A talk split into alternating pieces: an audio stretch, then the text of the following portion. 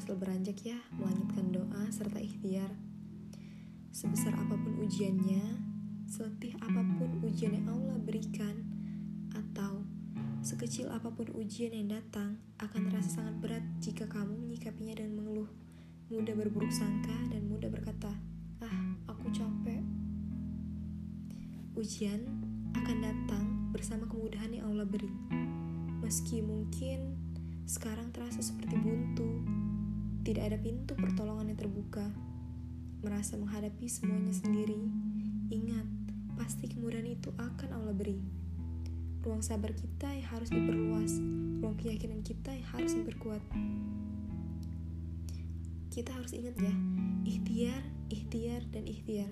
Tugas kita ikhtiar semaksimal mungkin, sambil berdoa kepada Allah agar dikuatkan hatinya. Berdoa kepada Allah agar hati kita senantiasa tidak lemah sampai ujian ini selesai. Allah pasti bantu, Ujian diberikan bukan untuk melemahkan kita, tapi untuk menguatkan iman dan mendorong kita agar lebih dekat dengannya, bukan dengan yang lain. Sabar ya, pasti Allah bantu. Kalau kata teman saya tuh gini, e, Allah ini pengen ngasih aku apa sih sebenarnya? Uh, ingat ya, kita. Allah gak akan ngebiarin kita. Siapa tahu pintu pertolongan Allah itu datang beberapa detik setelah ikhtiar kita. Jadi, jangan pernah menyerah ya. Semangat. Bismillah.